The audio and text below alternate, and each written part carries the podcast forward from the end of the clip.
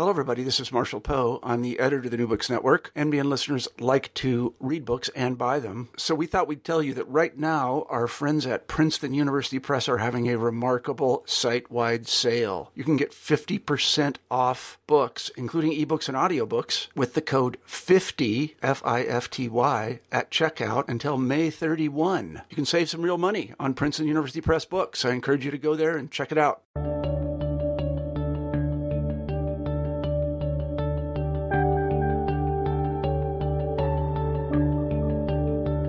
Everyone, and welcome back to New Books in History. I'm Mark Klobas, your host for the channel. Today I'm talking with Aled Davies about his new book, The City of London and Social Democracy The Political Economy of Finance in Post War Britain. Aled, welcome to the show. Oh, thanks very much, Mark. I wonder if you could start us off by telling us something about yourself. Um, so, I'm uh, a historian of uh, Britain in the 20th century, and I, uh, I'm interested in um, uh, kind of economic policy and politics um, right throughout the 20th century, I suppose, but mostly focused on the post-war period. Uh, and uh, this book we're going to talk about is the product of my uh, PhD research, which I completed in 2014 um, at the University of Oxford. Um, and I now, uh, after working for the last three years while writing up the book at the University of Bristol in the UK, I now uh, just started a job uh, teaching at the University of Cambridge. Congratulations. Thank you. Thanks. What led you to select this as a uh, topic for your thesis and your first book? Um, so, I think what really motivated me was uh, the financial crisis um, drew my attention to to the politics of finance and of the city of London. So, I became um, really um, interested in the question of why Britain has this huge financial sector and how it has come to be so uh, dominant within British politics uh, in at the end of the 20th century and today. Um, and I sort of wanted to understand a little bit how the city fitted within the overall story of Britain in the 20th century and and to explain perhaps though I'm not really sure I've got there quite yet to try and explain perhaps how um, something of the uh, something about the financial crisis and Britain's role w- within that. Um, so yeah, it's very much uh, motivated by contemporary political and economic questions, at least in the first instance. And then, as a historian, of course, you end up being pushed backwards in time um, because even though this is, you know, relatively contemporary history going up until the end of the 1970s, uh, you really are constrained by uh, source material and getting in archives and stuff. So um, I think that's uh, going to be a long project for me going over the next few years, really working up to the present, perhaps, and thinking about how what I wrote about in this book, which looks at sort of the 1960s and 1970s, um, how that leads forward into the 1980s and Thatcherism, through into uh, into sort of the politics of Britain in the 90s and early 2000s. So hopefully, I'll be working on this for some time to come. Really. you really do capture in this book a very critical period, and it's something that uh, you explained early on. Uh, on the one hand, you have the city, which as a financial as as a for lack of a better word, an industry has been part of Britain for centuries. It's a uh, mm. for for, the, for those listeners who might be a little unfamiliar, it's sort of the British equivalent of, of Wall Street or or yeah. the Bourse, and in Paris, and and, and so you have an uh, a, a, a uh, this section of London which has been a, a, critical component of the British economy going back to uh, the 18th century and even earlier, but when you open your book in 1945, as you explained, the British economy is balanced very differently than it would be for people who are familiar with it today. And I was wondering if you could explain what that balance was and what the city's role was within the British economy in uh, 1945 and the 1950s. Sure. Well, I suppose the first thing to do is I, am going to uh, knock us back into the end of the 19th century and say that the city of London, yeah, like you say, it's like it's it's a term for uh, the financial sector in general, um, like Wall Street would be in the in the US. But if you go back to the end of the 19th century, the City of London was uh, at the centre of the first age of globalization. You know, it, it, the, the the world banking system was based in London. Capital money flowed around, uh, was exported around the world from London. Trade was settled in London. It, it really was the, uh, a truly global uh, financial centre. And this um, dominance was uh, fated, well, very severely destroyed, uh, d- uh, damaged by the First World War when the break with the liberal international trading order was was was destroyed, and the city sort of um, attempted to hold on to an international, a global role right through the 1920s and 1930s, eventually resting on um, on an area of um, countries who who used sterling, but really it's, it's sort of global dominance was slowly um, was was um, trans was undermined and, and we a transfer over to to to Wall Street and New, and New York. By the end of the Second World War, the city's international role was is, is really really constrained and really damaged. So you have this internationally oriented financial sector that is is really limited in what it, in what it can do.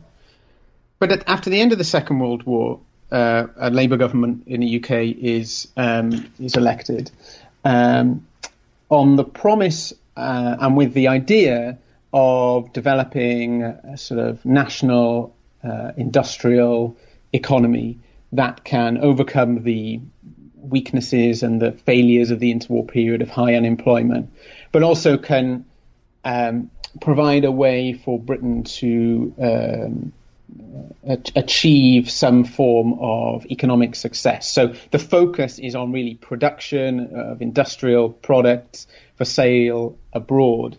And in this context, the city is quite it, has a difficult position because its traditions and its inherited practices are all outward focusing, outwardly focused, internationally orientated.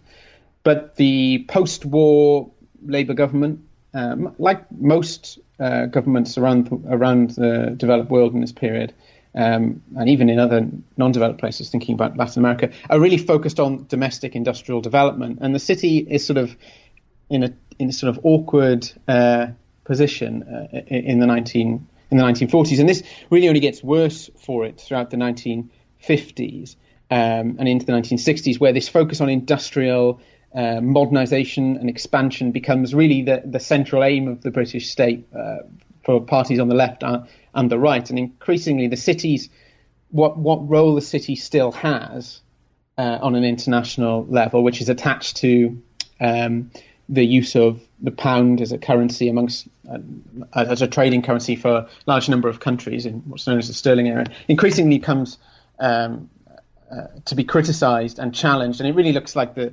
in the sort of age of social democracy, the city is um, um, sort of uh, seen as a, holding back industrial modernization and development. That serves as one of the I, what I thought was one of the most fascinating aspects of your book was this undercurring theme of how you had these officials, these uh, uh, members of various governments, both uh, conservative, especially labor, who thought of the economy in primarily an industrial context. You did have people who were familiar with hmm. finance, uh, going back to, say, Stafford Cripps in the 45 government, but it, it seems as though they were always thinking of the economy in terms of industry first. And in 1945, that reflected where the focus of Britain's productive activity was. But as you describe the evolution of the economy in the 50s, in the 60s, into the 70s, especially in the 1970s, where you see this shift away from the industrial basis of the economy to more of a service basis really uh, take place, that they're functioning with this older mentality that it's all about industry and that finance is this aspect that they need to bring into line and not something that is emerging to become a dominant force in its own right. Yeah, I think you have to understand that industry provides uh, employment, stable, quality employment to more people than um, than financial services ever can. Um, re, you know, um, it, also is it's seen as being the source of greatest productivity gains, of modernization, of uh, if you think about it, it's not it's not um, it's not inaccurate to to see that industrial modernization as as um, as the route to national prosperity. Know, think about the huge growth in car use and all sorts of home appliances and whatever. You know, these really are um, these manufactured um, products really are seen as um, the way forward um, for the national economy. So, I would say that the way I characterise the post-war economic policy in Britain is of one of state uh, intervention not in a planned, direct control, directly controlled way. It's not. It's not like that. But it's about using the state to try and encourage and develop uh, a modern and industrial economy, um, because that was seen as the way to achieve prosperity across the whole uh, across the whole nation. I, think. But also, you have to understand that I'd say that that that the this national economic strategy was formed during the 1940s when you have a Labour government that is, you know, representing uh, workers and workers need work. Um, but also you need to understand it in, in the context of Britain has this after the war, it's this terrible problem which it basically can't afford to pay for its imports. It has this huge problem with its balance of payments, so it, has to find some way to export uh, to, to export enough to pay its way in, in the world, and so that's that's why the, the post-war British state sort of settles on this sort of interventionist de, uh, industrial development strategy. As you describe uh, early in the book, they are also concerned not just with paying Britain's way in the world, but finding the resources to uh, modernize and uh, develop Britain's industrial base. And mm. you begin with this focus upon institutional investment. I was wondering yeah. if you could explain what institutional investment is, uh, what institutions uh, mm. were there, and how various governments sought to harness uh, that investment for to achieving those industrial aims. Yeah, of course. So throughout the post-war period, more and more individuals, um, workers, are enrolled in, in pension schemes, uh, and those pension schemes, you know, ev- workers and their employers contribute uh, percentage of uh, of the wages of, of, those workers and employees to to a fund which is invested in the in the in the, the stock exchange and in other sort of assets. And over the course of the this is a huge uh, hugely significant and, and, novel development in the post-war period. It takes place. The, the real rapid, really rapid growth is in the 1950s and 1960s, where you've got the emergence of these huge funds um, of um, workers' accumulated savings that need to be invested.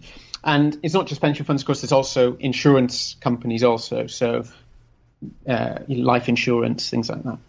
So, you've got these big uh, agglomerations of, of investment capital that uh, has never really it's completely it's completely new. If you go back to before the war and earlier, most investment was by by individuals, uh, rich individuals. So this very significant development, um, the growth of sort of uh, of, institutional uh, of institutional investment uh, occurs in the 1950s and 1960s, but actually occurs um, outside of uh, outside of political debate. Really, it's very interesting that nobody really notices it's happening. It's sort of a sort of quiet, uh, quiet revolution. But by the time you get to the 1970s, Britain's facing a very severe industrial crisis. It's very severe, uh, like most of the uh, rest of the uh, industrial world, but it's particularly uh, bad in Britain. And suddenly there is a need for more radical, um, a more radical approach to trying to not just develop the industrial economy, but now now save it.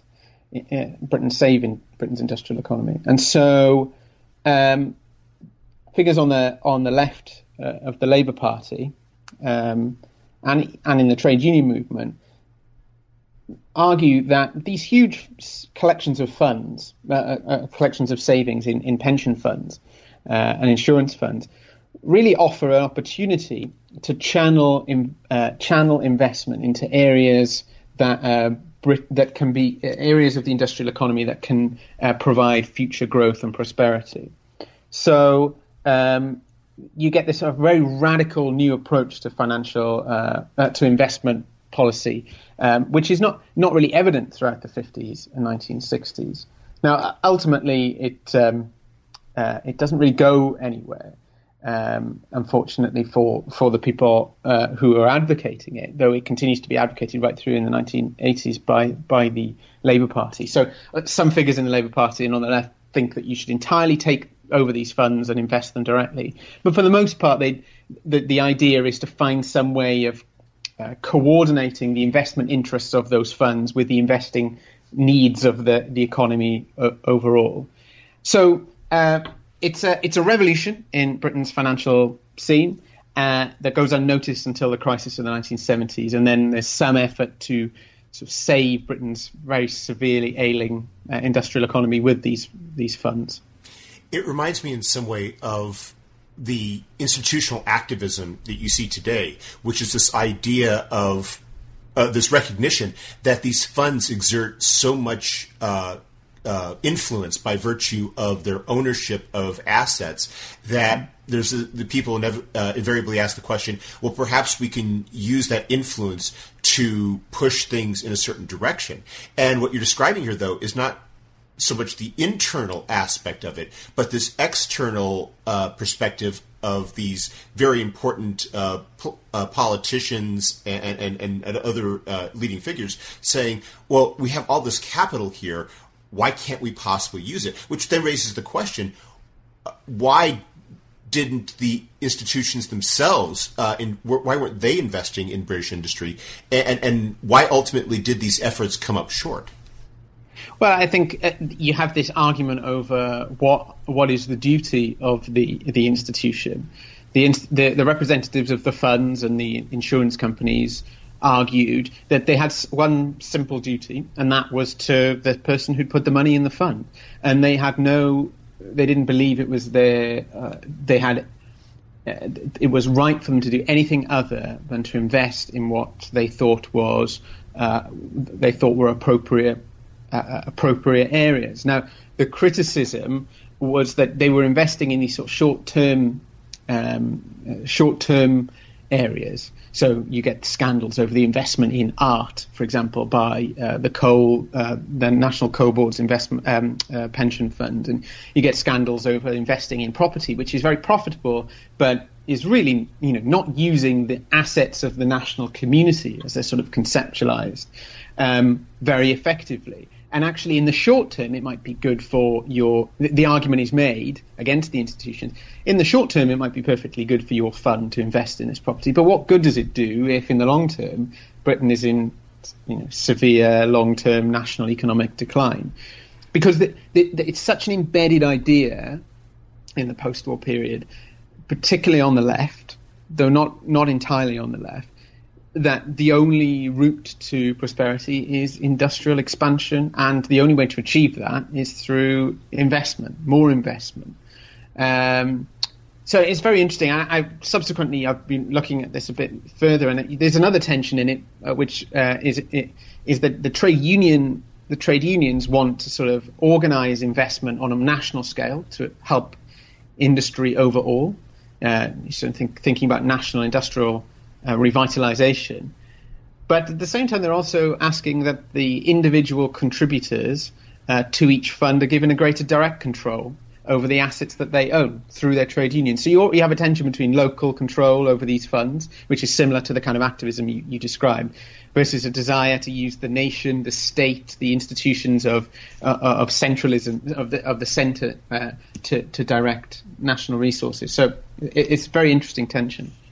It's also interesting in that you have these institutional investors who, the very fact that they haven't been investing in British industry in itself does seem to be a damning judgment of their sense of the profitability of British industry in the uh, post-war era that they just don't see it as profitable as as as you explained, you know, purchasing property or or even uh, buying a, a, a Gainsborough or something. Yeah, and that's the argument they make, really, which is to say, frankly, we don't turn down profitable opportunities, and if there were profitable opportunities in British industry, uh, we would invest in it. Um, and I suppose the the counter argument from the left would be to say, well, the, your version of profitability profitability is short is very short term. Actually, long term profitability comes through long term patient investment in the industries of the future, things like that. And uh, they the the institutions are very reluctant to move beyond what is quite a um, uh, quite a rigid investment strategy, uh, invest approach to investment, and and I think we have to try and uh, understand both sides here. You know, it, particularly the institutions as well, because I think they they do have an obligation to their their fund members, and I think the most interesting figure in um, in this debate is Harold Wilson. So Harold Wilson was the prime minister in, in uh, the UK from in, in, the late 60s, in second, well, actually 1964 through until 1970, and then again 1974 to 76. And after he retires, he's appointed by the, the then prime minister Jim Callaghan to to undertake an inquiry into the city, into Britain's financial se- system. Now, Wilson's not a really a very radical figure. Uh, well, he's certainly not a radical figure. Um, but he does come around to seeing the the um, to seeing uh, the argument that the these huge funds have a huge amount of power and there's a, and a huge amount of potential, and they needed to be directed in a more efficient and more um, uh, and in a way that is beneficial to to to the long term uh, development of the British economy. But at the same time, he he really um, he really does see also that, they simply have these funds have an obligation to the people who put the money in them, and and, and it's you can't just commandeer these funds in in uh, in in order to fulfill some sort of national interest because they really are contribute uh, they have they are the contributions of not wealthy individuals you know just everyday uh, you, you know, w- working working people. And so, what Wilson, uh, working with the trade union representatives on his inquiry, tries to do is find a find a way to sort of solve this. Uh, and he proposes creating a fund into which a proportion of these institutions' funds would be channeled, not all of them, just a proportion, um, and that that that fund would then be used, uh, would then be invested um, in accordance uh, with um, um, with a strategy developed by the state, by um, trade unions, by businesses um, for the for, for, sort of long for the long term, and uh, to well to secure those contributions of the individuals. Promises the, the proposal is to is to uh, ensure that they would they would they would receive a, at least the minimum a minimum return, so that no one's sort of money was uh, no one's um, savings would be at risk. Now, this idea is resisted uh, still by the financial sector, which still argued that you know it's really an issue of profitability and and it's not that actually industry is not struggling for investment was what the, was what they argue. Um, but ultimately, it goes nowhere because in 1979, Margaret Thatcher's Conservative government is elected, and uh, that sort of argument in favour of state um, intervention uh, for the sake of national economic development re- really is not is not popular. As you explained, the idea of that in, uh, of that central fund is not the only idea being bandied about for greater direction over investment. You also explain the growing proposals in the 1970s to nationalize British banks. And here, I, I think it helps to explain a bit that the Bank of England had itself been a semi private entity until 1945, and it was nationalized by the Labour government. But now, mm. what's being discussed in the 1970s, especially on the Labour left, as you explained, is not just the Bank of England now, but the entire banking sector, or at least a, a, a the, a significant chunk of it to achieve with, with in, at least in part to achieve that goal of being able to direct investment towards British industry. Yeah, so if you go back to the 1930s, um, 19, well, the interwar period in general, the Labour Party is quite um, keen um, on nationalising, so taking public ownership, taking state control over the banking system, with the the, the point, the, the, the aim being to um, direct credit to those parts of the economy that, that needed it. Um, but by the time you get to the end of the Second World War, um, this idea is dropped, largely because it's politically um, it's politically very un- unpopular, um, but also because they, there's a greater faith that actually credit you know, and uh, uh, credit and investment could be more effectively directed according to um, demand management. So the the ideas of, of Keynes and others. So what the, what happens is that the Bank of England is nationalised. Um, to it, it's a strange sort of nationalisation in that it keeps a lot of its it's it keeps a huge amount of its independence, but on the key key issue uh, of interest rates, so um, uh, the the basic interest rate that the Bank of England will uh, will lend other banks to, which has an effect on the whole economy, that shifts to the, the government, the Treasury, uh, which can decide, uh, which is uh, the Chancellor is then able to decide how credit, you know, the price of credit in the economy. So throughout the 1950s and 1960s, this settlement um, operates um, uh, operates without much um, criticism from the left. So this the demands for nationalisation disappear uh, um, disappear. Um, but with the crisis of the 1970s, um, there's a greater pressure uh, on the left for uh, the state to take basically direct control again of the banks. Now we need to be careful in, fo- in, in saying that these ideas were very very popular in the Labour Party, but probably very li- unlikely to be implemented because the the sort of the elite of the Labour Party, the governing uh, the governing elite of the Labour Party, the people in the positions of power, didn't want to do it frankly, because it was hugely unpopular, and also because they doubted it would be that useful anyway. But there are figures on the Labour Party left uh, uh who campaigned very vigorously in the 1970s to, rena- to nationalise the whole banking system.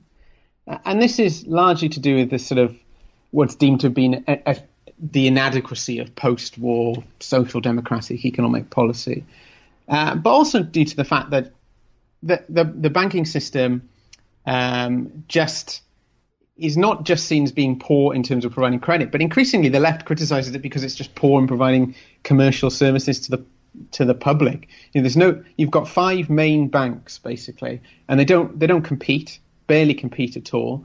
And when they are forced to compete in the 1970s, it leads to a massive crisis where all the banks put all their money in um, in uh, risky uh, property um, property lending, which leads to a crisis.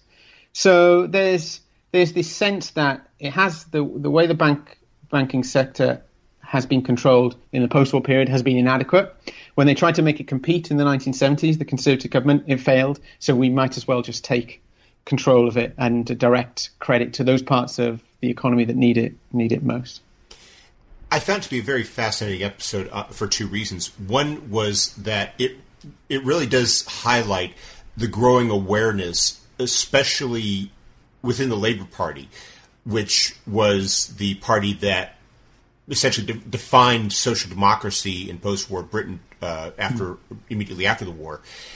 They're becoming increasingly aware of that the economy is changing and that if they don't if they don't adapt, then their vision of social democracy is in jeopardy. But it's also fascinating because, as you explain in the chapter, and here's where you go uh, beyond the government sources and, and, and look at, at, at the private records.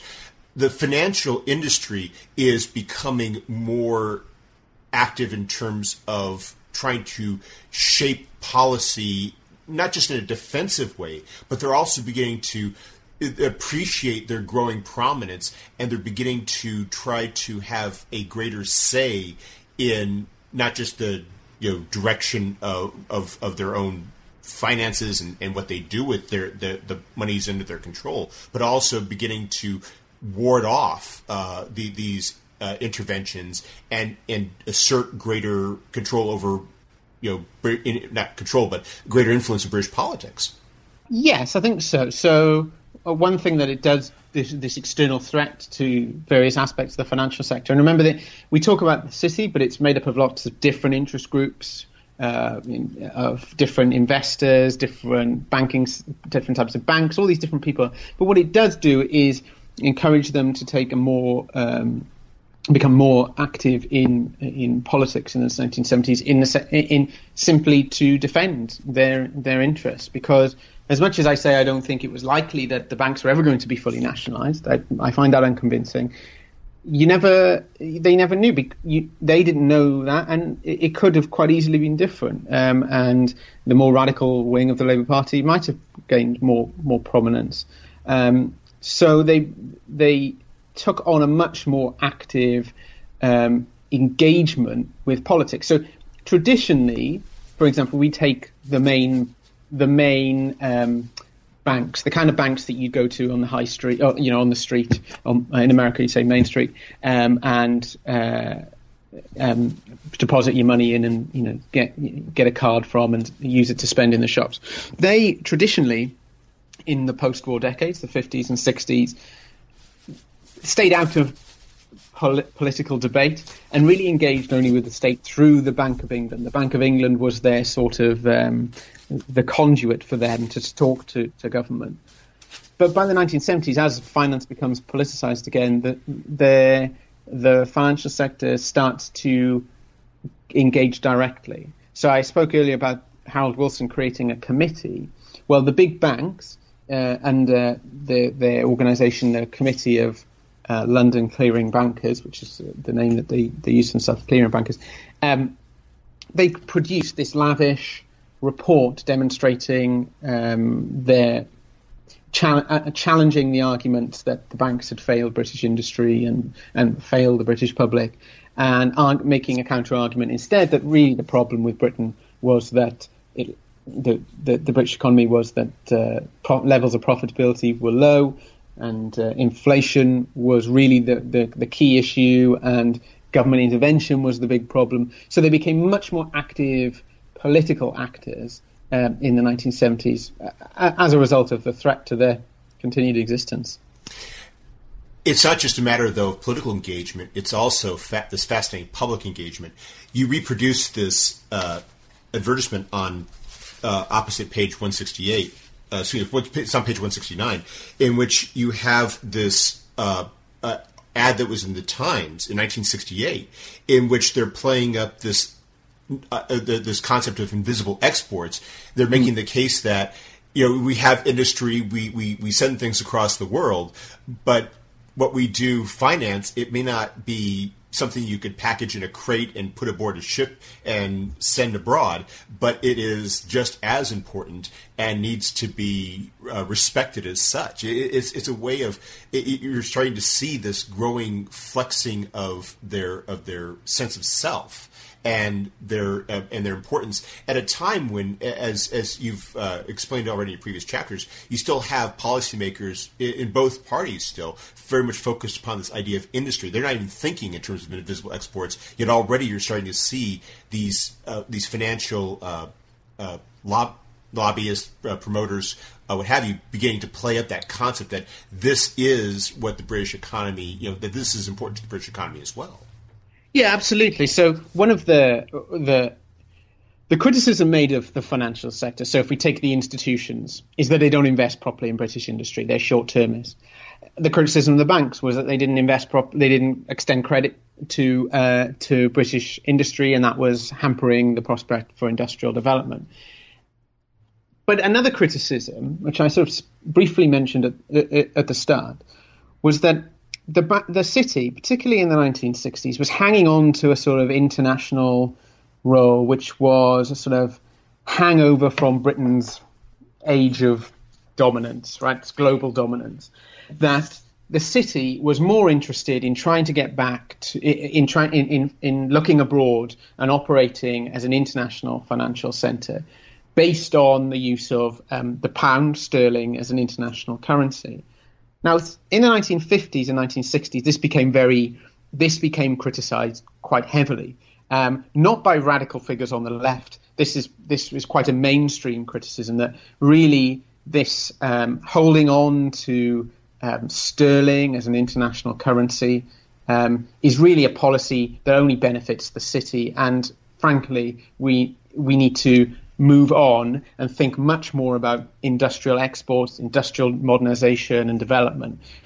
The problem being that the the maintenance of a high uh, pa- uh, sterling exchange rate is just uh, deemed to be bad for British industry, and also imposes sort of what they call stop grow growth on the British economy.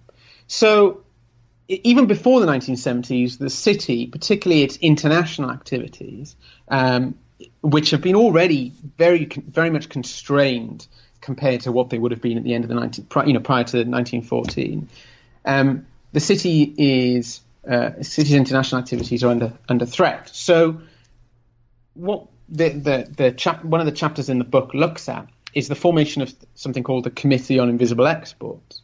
And this is led by a, a man who's a, actually a journalist, one of the lead uh, main writers, uh, financial writers for the Times uh, newspaper. And they, he realizes that the city, for its international role to continue and be revived, uh, as it had, you know, looking back to um, to the end of the 19th century, had to make a new uh, argument for itself, a new justification for itself.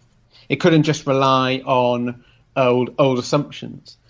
And so what Clarke did is he revived this concept of invisible exports, which you mentioned, which he, didn't he doesn't invent. It's a it's an old uh, old idea. But an invisible export is if you sell a car abroad, you can see the car. But if you sell um, uh, insurance um, or banking services to someone in another country, you can't see that, but it does earn income for uh, for the British for the British economy. Um, so it, it what he he was what he Clarke argued was to, was to say that actually all this time British policymakers are obsessing about industry, but really we we're quite good at selling services to foreigners, and what um, this argument does is it sort of recon it challenges the um, how we put it the the the consensual assumption about what the British economy is in the 1960s and in the 1970s. The consensus is Britain is an industrial economy. It's the first industrial economy. It's the economy of it, it is where the industrial um, uh, industrial revolution took place, and that is sort of embedded in post-war social democratic economic policy. But what Clark Clarke argues is to say no, Britain is not primarily an industrial country. It is a financial and it, it is a its its strengths lie in financial and commercial services, in global trade, uh, in, in being part of the global trading network, providing those sorts of services. And I think this is really interesting because I think it it's a preamble to the re uh, reformation of Britain's national economic strategy from the late 1970s onwards, away from an, uh, an intense focus on developing in industry for export and towards a new understanding of the British economy, which says that Britain is a financial commercial service provider, and that legitimates um, the the revival and frankly, the, the, huge growth in the city of London as an international financial centre in the in the latter decades of the 20th century. I like how you frame the shift away from Keynesian fiscal uh, focus of, of, economic management that you'd seen after 1945 to monetarism, which characterized the neoliberal Thatcher right movement in the 1980s in this context. That, in a sense, it's almost as if the government is saying, uh, that the that the not just the governments but the, the British state is saying, okay, from now on we have to think what benefits finance and and the ability of finance to expand and, and prosper instead of just the uh, instead of just or predominantly industry. Yeah, I th- uh, so I would say that um, the on on the the final chapter in the book, which looks at, at monetarism, perhaps doesn't explicitly set out to, to do that because the industrial uh, focus of British economic policy is not dis- does not get displaced until I mean I'm not really sure actually, but fully displaced uh, until later in the ni- 1980s. On the chapter on monetarism, I, I'm, I'm very interested in. I came to write this chapter because the, the, traditional story we have about monetarism, right, is, is an idea developed by Milton Friedman, and he said that inflation is caused by too much money being produced, and so you have to control the supply of the amount of money in the economy, um, and the government is in a position to do this, um, and there, therefore inflation will go away. And it's a very idealistic account. Um, but at the same time, when I was doing, when I was researching, I, I saw that there was a, lo- a lot of arguments were made, like much like what you you just said a moment ago that the monetarist strategy, which involved you know, increasing interest rates very uh, very highly to control inflation and, and cutting back on public expenditure, um, was simply a, the expression of the priorities of what of the city of the financial sector. And I thought that was very interesting because that that sort of largely been ignored, I think, in uh, writing about the sort of shift from Keynesian demand management to, to monetarism or the monetarist experiment uh, in the early 80s. And so what I what I try to show in the chapter is that it, it revolves around the issue of, of public debt, really. And um, I, I, try to show how the various pe- uh, investors in the financial in, in the market, London markets, who would buy government British government debt, came to be influenced by monetarist ideas um, in the 1970s, and in coming to be influenced by monetarist ideas, changed their investment behavior, and in changing their investment behavior, created new pressures and demands on the on the economic policies of policy of the British state. So, it in in a sense, it, the monetarism, I think, the chapter in the chapter I argue is a capitulation to the demands of finance um, or you know, the, or the government, uh, those who would buy the government's debt at a point where the government needs to uh, is borrowing very heavily, but not necessarily coherent or planned or deliberate, but a sort of complex interaction between ideas and self-interest and um, and sort of the institutions of the of, the market institutions for selling government government debt. Um, I try to show how this sort of frankly messy process takes place. By the time you get to the end of your book, then we've seen this dramatic transformation take place in the British economy, and in this transformation, the process has really done a lot to undermine a lot of the assumptions on which the social democratic vision of post-war Britain that was articulated in the 1940s had come to be based. Yeah, absolutely. So the the, the post-war material conditions of post-war social democracy have disappeared. And I think we should see the 1970s, particularly that when I spoke about institutional investment and even the attempt to nationalise the, the, banks, um, um, perhaps but blunt an idea as it was, was an attempt to reformulate that post-war social democracy. That it, that, that social democracy which had it was an attempt to adapt social democracy to new material condition Ultimately, ultimately um, failed. Now, social democracy readapted itself in the 1990s in a very different way, in a way that was much more, um, much less resistant to those material changes, uh, uh and, went, went, much more with the, the grain. Um, particularly of a large financial sector, uh, internationally orientated financial sector in London. So New Labour, the New Labour governments that were elected after 1997 are very strong supporters of global financial, the, the City of London as a global financial sector for, for various reasons, largely because the alternative national economic growth model of developing an industrial economy um, is is no long is seen as no longer particularly viable because large amounts of industry have disappeared um, and types of industry that employ large amounts of people have disappeared. So that you know, Britain is left with uh, a large financial sector that brings in foreign income and tax revenues, and and and um, um, and so social democracy adapts to the city in very different ways. After uh, was it 18, um, 18 uh, years of, of conservative government.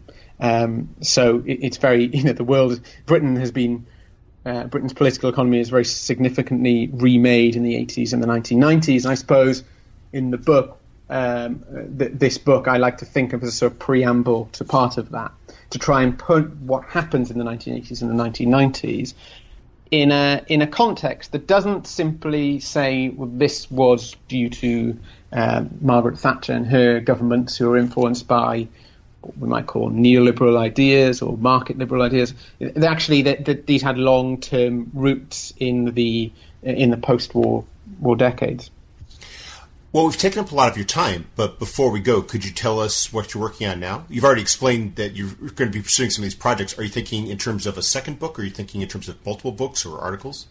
Yeah, so I, I was very fortunate after finishing my PhD to get um, a position at the University of Bristol as a postdoctoral researcher working on a book with um, Hugh Pemberton and James Freeman, who are at the University of Bristol.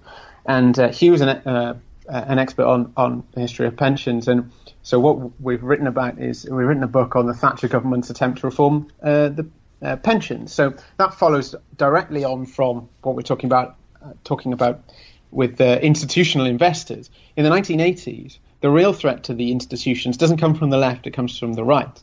And the Thatcher government sets out um, to destroy all the institutions, and instead of have these collective pools of workers' savings being invested in, uh, in, in, in British industry or around the world, they try to individualize everyone's pension.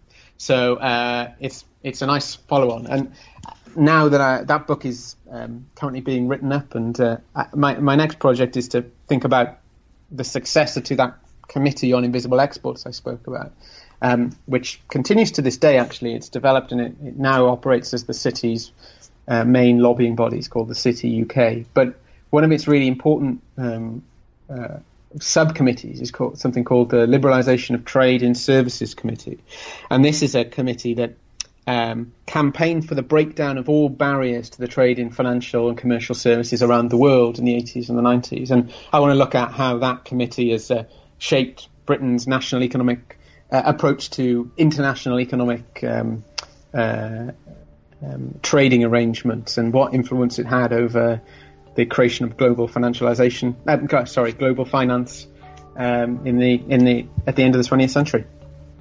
Well, that sounds like a fascinating project. Aled Davies, thank you very much for taking some time out of your schedule to speak with us. I hope you have a wonderful day. Thanks very much, Mark. Bye bye.